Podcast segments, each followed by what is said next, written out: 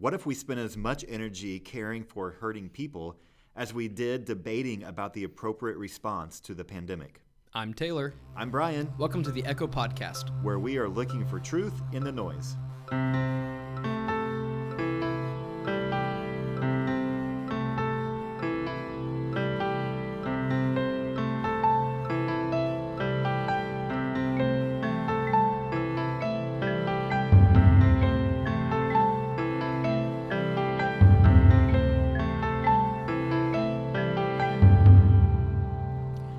Joining us for episode two of a kind of mini series we're doing on how we get to guard our souls during this strange pandemic. Last week, we focused on personal discipleship and these three rhythms of life. We listen to God before we peek at the news, we exercise before we get tired, and we call someone before we go to bed. This week, we're going to be looking at communal discipleship and what that looks like living it out. Hey, Brian, how you doing? Hey, I'm doing well. How are you doing, Taylor? Not too bad.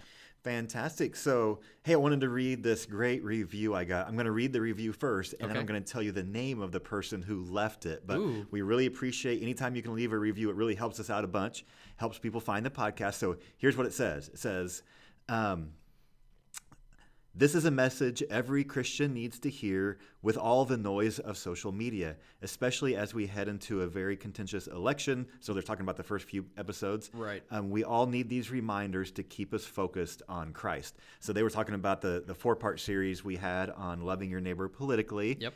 And the name of the person who left this glowing five star review, thanks for nothing. the, they're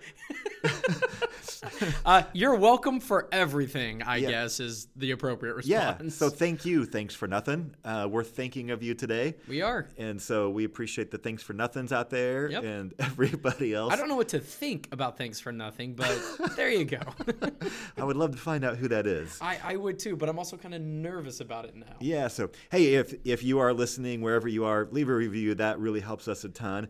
And uh, as Taylor mentioned, we're gonna kind of turn the corner today a little bit on in this kind of extra two part series we had, and it's my turn to grill Taylor just a little bit. He did that to me last week, but specifically, I want to talk about some of the struggles for parents um, that that he's kind of facing. I just want to kind of you know ask him a few interview kind of questions for a bit, and then we're gonna uh, just give you three practical steps, parent or not, that you can take to uh, really disciple your community and care for other people.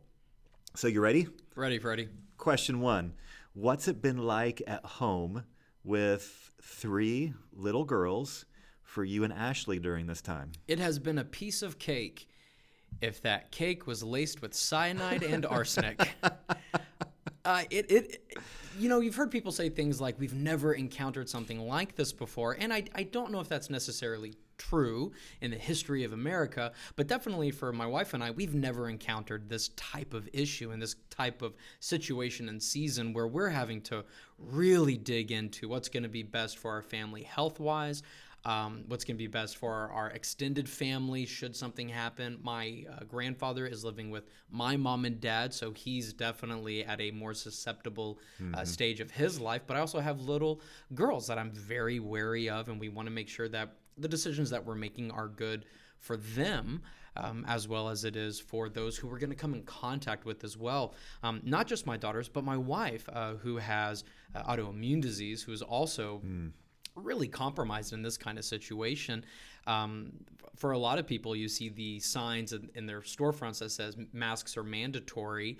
Um, my wife unfortunately has an allergy with a lot of the ingredients that are in masks, and it'll cause her uh, to break out or to have trouble breathing. Uh, so we've had to kind of navigate those stores that have said we're sorry even with that we can't let you come in for safety reasons. We don't take that as persecution. It's really aggravating. It's really inconvenient. Um, but we need to recognize that our actions and our worldview and how we're interpreting what the experts are saying it has consequences and it's going to affect other people beyond us. So it's been hard but it hasn't been unfruitful. Um, trusting God with outcomes um, and just walking in faithfulness has has really been uh, kind of the backbone of how we're navigating family life right now. Yeah, you know, I was thinking just today, you know, here in Tulsa right now, October, um, my life is probably 70% normal. Now, my work life, church leadership life, is not anywhere close to that normal. It's never But- normal, really. Um, but if I if I need to go to Home Depot, um, I can put on a mask and it's it's zero big deal for me. It Yeah. it's like a you know like a two percent inconvenience, and that's it. Yeah. Um, but for you guys, it's just been a bigger struggle for sure. yeah, definitely. Yeah. So, um, has there been anything to prepare you for this? Uh, to be perfectly honest, um, a good community of believers who lift us up in prayer. Uh, we believe in a spiritual intervention of the Holy Spirit, giving us wisdom when we're making choices. Um, not listening to the extremes in the political spectrum, and not really, not really paying a lot of attention to conspiracy theories, which abound everywhere on social media. Um, my wife does an amazing job. She homeschools our kids um, while I'm at work, and she does an amazing job of really digging into the research, getting to the experts that have really nothing to gain from Uh, the yeah, from yeah. the kind of contrary positions and things that they're uh, putting out there. So I'm I'm amazingly grateful to my wife who really cares so much about our kids and about our family that she's digging into all of this and then she gets to point me in that direction then I get to read and we get to really come together and make those decisions together even though my wife has kind of taken the forefront of of gaining that information and research. She also has a much better gift of discernment than I do. Um, so uh, I recognize my weakness and her strength, and it's been really good for us. Yeah. Well, uh, one of the highlights is having you guys at our patio church. We have enjoyed the patio church. yeah, and that you know, uh, I wonder if it's just something we'll look back on fondly as like this weird little season.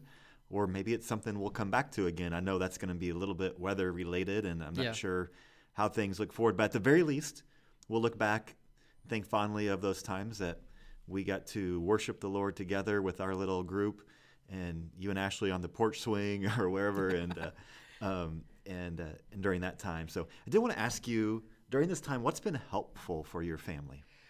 Um, that's a really good question. Um, we've been doing a lot more reading um, with our girls. Um, we usually have Bible story time or some prayer time, but really focusing on other people, uh, praying that people would not be fearful. Um, with my upbringing and our heritage, discernment is really important. So oftentimes we neglect our own selves and we pray for others. And I don't say that to be prideful or boastful, but we recognize that there are some people who don't always have a good grasp on things and that they're going to hear, um, they're really going to listen to the extremes uh, of all of this contention and everything that's happening and the different political spectrums and the different uh, interpretations of the data. So, really getting to focus on others. Um, is is uh, a really good way that we get to be healthy in and of ourselves. Um, for instance, my daughter has seasonal allergies, and that came up. But because of the homeschool coalition that we're a part of, um, they said we do have families that are a little bit more fearful, a little bit more concerned with that, and the symptoms you're describing for your daughter with her seasonal allergies, that sounds like Yeah. COVID. Um, so we could get all hot, we could get all bothered, or we could pick our mountains and the mountains to die on and the molehills to get over. Um, and we recognize that probably the best thing that we can do is just be gracious to people. Nobody really knows the perfect, right, absolute answer on how to deal with this. So, kind of just being gracious for all the wrong and right decisions. Yeah.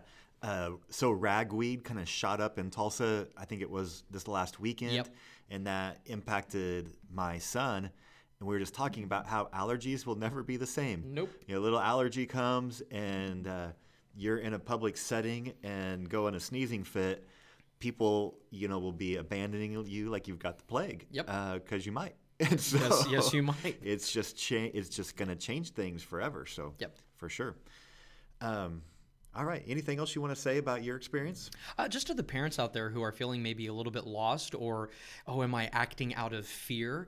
Um, I'm reminded of one of the most encouraging passages uh, of Scripture is that God has not given us a, a spirit of fear, but a, but a spirit of love and of power and of a sound mind. Um, but it is our responsibility to really listen to that spirit and act in it. That doesn't mean you don't exercise caution. That doesn't mean that you may say, well, we're not going to go here because of such and such reasons. Um, but there's something to be said about not acting out of fear but acting out of caution is not a bad thing. So, parents, I sympathize with you. It's a strange, weird time. And it often feels like no decision you make is the right one. And that's when we really get to trust God that He's going to handle the outcome. We just need to walk in faith and be loving and gracious during this time period and stand strong in your convictions. And if you've decided this is what's best for our family based on the information that's out there, stand firm, but then also be okay with saying, oh, maybe we went too far, or maybe we didn't go far enough in this, and and, and that's fine. This is a lot of trial and error, so give yourself the same grace that you're giving to other people. Mm, that's good. And I've just thought about um, my friends who are single parents, and they're yeah. trying to do this, and they're trying to hold down a job. Yeah. Um, I've thought about uh, friends who um, are maybe um, grandparents but have kids in their home. Uh, just thought about all these different s- situations so many contributing so factors. complicated yeah. for them. I've never th- had something where there's just more contributing factors, and yeah. trying to navigate all that. There's no perfect answer. Yeah. It's just um, my friend Kyle Idleman tells a story of being on this mountain skiing with his son, and they got on the wrong lift. They're beginners or you know not beyond intermediate and they end up on the black diamonds there's three Ooh. black diamonds which is the most difficult only for experts if you're not an expert you might get taken down you know with your leg in a cast and so they they get up there and he realizes there's three terrible options there's not any easy options so we might yep. as well at some point yeah just do our best and point our skis and go. Yep. And that's what this has felt like. We've had a whole bunch of not great choices yeah. tonight. And, and what's good for my wife and I, the conversations that we have rarely are they what's the right choice and what's the wrong choice. Mm-hmm. And it's much more, okay, what's the good choice, what's yeah. the better choice, yeah. and what's the best choice. Yeah. That's just kind of just marriage advice in general, right? Yeah. Like it's not about winning or losing, being right and wrong. It's okay, this is good this is better. Okay, this is best. And that's that's been helpful, I think. So yep. last week we really focused on personal discipleship, the three ways that you get to protect and, and guard your soul. Um, but that's good for me. But now we kind of got to go beyond that. We don't live in isolation. Nobody's experiencing everything uh, involving this pandemic in a vacuum, what we're doing is affecting other people. And mm-hmm. we're either going to stir peace and grace, or we're just going to keep adding the fuel to the fire yeah. and just, it's, it's going to be madness. So, what does communal discipleship look like during this time period? Yeah, we want to throw three things at you real quickly. Number one is a look for needs. Yeah. If you want to care for your neighbors, and care for those around you, you have to go looking for the needs. And that doesn't mean you just happen to notice one at some point. You might, but you actually kind of have your head on a swivel. You're looking around. And if you read through the Gospels just through the lens of what did Jesus see? He saw Zacchaeus up in a tree. You know, I don't know if that was very obvious or not, but I would imagine a lot of people never saw him. Um, it said he looked on the crowds and had compassion on them. He sees blind men by the side of the road. He notices someone touches his garment. Yeah. Um, he's always seeing people that nobody else even saw. And so he was actively looking for needs to meet. And if you don't actively look for them, you're not going to find them. Um, not and not unless they like just right in front of your face. And so uh, that's just step one: is just start looking for your needs. And I think that you'll find you know somebody in your neighborhood or a family like Taylor and Ashley with three little kids and maybe there's a way that you could serve them practically with a meal or uh, you know taking the kids on a walk or in something just to love those kind of families or to sit down with your elderly neighbor uh, neighbor uh, on the driveway and have a conversation with them and just looking for those needs. Yeah, especially me as a husband who I'm kind of content with how things are. I don't really ask for a lot. Um, I have to kind of look beyond myself and I get to say, okay, what are the needs of my wife? Mm-hmm. Okay, what are the needs of my children? Okay, what about my parents? What about what about her mom? Yeah. And just kind of going beyond there. It's easy for us to get in a very isolationist self-preservation mentality and the gospel contradicts that constantly. Yeah. It's it's it's not it's not you and me against each other fighting for survival. It's us loving one another and being gracious and compassionate. Absolutely. So number two then is using discernment. Absolutely. I think during this time, and you said that word earlier, that once you see a need, then we need to pray for discernment and talk with other people because it's possible to do harm when you're trying to help someone. Yeah. Uh, read When Helping Hurts or Toxic Charity. There's these great books. Um, I remember when our food pantry team first said that out loud. Said, you know, we could actually hurt people trying to help them. Yeah. So we it means we need to be wise when we're trying to help people. But we also just need to use discernment about how do we care for people during a pandemic. Yeah. And, and that's really tough. So, for instance, uh, our family has um, uh, four kids uh, who have spent a lot of time in our house uh, over the last um, couple years that God has certainly called us, uh, urged us to care for, uh, coming from a background that's been a struggle for them. And so, for about a month and a half, we did not have them in our home. Um, we were concerned for their family, concerned for our family. And the more we just thought about that in discernment, we came to a point where we felt like it was too dangerous for them to not invite them back to be part of our family rhythms. And so Wow. um, we chose, and in talking with their family, you know, all of that, um, to begin doing life with them where they would be on our home, they would be on our car on the way to the park, or uh, wherever that might be. And so to let them enter into our life. There are other people that we've said, um, they've said, hey, can we come over and talk? Yes. Can I meet you on the back patio? Yeah. Or can we meet at the park under the shelter? And it hasn't been that, yeah, come into my living room. Those people, you know, have been gracious. They might be a little bit bummed, but they have not been suffering. And so that's just where we have to use discernment. And probably we'll all be in kind of different uh, places in the river. Yeah. But hopefully we're in this river of thinking we want to care about the community good, both from a health standpoint and from an emotional and spiritual health standpoint. And and again, there's not like right or wrong sometimes, and No. that's just choosing what's the best option. And I think that, uh, at least from media and from political parties and even from sound bites, people are going to say, no, there, there are rights that are being squan- squandered or that there are certain things that we're going to lose. And the reality is, okay, even if that happens, the church is still going to be here. So, how do we continue to love God and love our neighbor? Um, I'm also reminded that discernment is, a, is not only a skill that we can acquire, but it's also a gift Yeah. and that we get to listen to the Holy Spirit on those best practices. So there's common sense, if you will, Yeah, and yeah. then there, and then there's a spiritual sense as Yeah. well. Yeah, absolutely. Yep. And I, I shared this in a sermon the other day. The fastest growing church in the world is in Iran, and heavily persecuted country. Church is growing like crazy, and they don't have buildings or programs. Uh, they're largely led by women, and they're growing like gangbusters, and um, they're just doing incredible. And it's just a reminder that even in this midst of trial, uh, there is great that can be good for the kingdom that can be done as we show discernment and um, and and number three, keep doing what is good. So that's the third thing. Hey, that's good. Yep, keep doing what is good. And so that's where I just want to ask what if we spent as much energy caring for hurting people as we did debating about the appropriate response to the pandemic?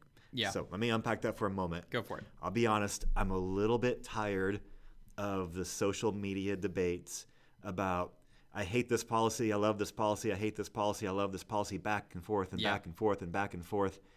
And I, what I see people doing is spending a whole lot of energy on something they can't control. And I- I, think there is a place to speak up in the political arena uh, and talk to your city councilors and mayors. Um, but being mad at the governor of Michigan isn't very fruitful for me. I don't get to vote for the governor of Michigan. so being really mad about that isn't fruitful. What is Right. fruitful is saying, what can I do to help my neighbor here in Tulsa? Yeah, I think so often we uh, lose the forest for the trees, Mm. but then we can also lose the trees for the forest. it's like it, it's all important. There's no forest without the trees, but there's no trees without forest Yeah. at the same time. Yeah, and I'm just thinking if we can get the energy in our angst pointed in the direction of doing what is good and helpful, I think we would be farther down the road. Uh, I love Galatians 6 9, and maybe it should just be the verse that highlights today's whole talk. It says, Never grow tired of doing what is good. And to be honest, I've gotten a little tired of doing what is good. Have you? Uh, very much so. But my emotional and physical state can't dictate how I love God and how I love my neighbor. I have to go beyond that. Yeah. So last week's episode, we do have to practice these healthy rhythms. So God is nurturing us. And as we do that, we don't just give in to the laziness because we grow tired of doing what is good. means I still get to love my neighbor and care for people and look for those needs, show discernment, and then just keep doing what is good. One quick story uh, uh, just shows how this plays out. There's a family from our church, and they started looking for needs and they saw that there were some kids who needed computers, specifically Chromebooks, because that's what the local schools were using. Right. They also met a uh, a single mom who had kids, and she was working. So they decided that as a family, um, that the mom was off on Fridays, and she could have her friends' kids come and do virtual school in her living room with them. And so they're doing that on Fridays as a way just love that mom and let the mom have her Friday work and a little bit of time That's awesome. while she helps the kids with the schooling they need. The dad is like a computer expert. He figured out how to take old laptops and rebuild them into Chromebook accessible. oh, that is too cool. And so uh, he's then offering to just give those away for free to families who need them. And it's like looking around, discerning what can we do, what's safe, what's okay, and then just doing what is good. I love it. That is too cool. So here's this week's echo. For communal discipleship, we need to look for needs, use discernment, and keep doing good. Hey, we finished five minutes early again. Awesome. And so we want to ask you to take the next five minutes to start looking for needs. Make a brainstorm list with your family, with your friends, and that can lead you into praying for discernment and then doing what is good. Hey, you can connect with us, uh, leave us a note or an email. You can also find out about my book, Dancing in No Man's Land, at brianjenningsblog.com. I'm Taylor, And I'm Brian, and this has been the Echo Podcast. where we've been looking for truth in the noise. Have a great week. Blessings.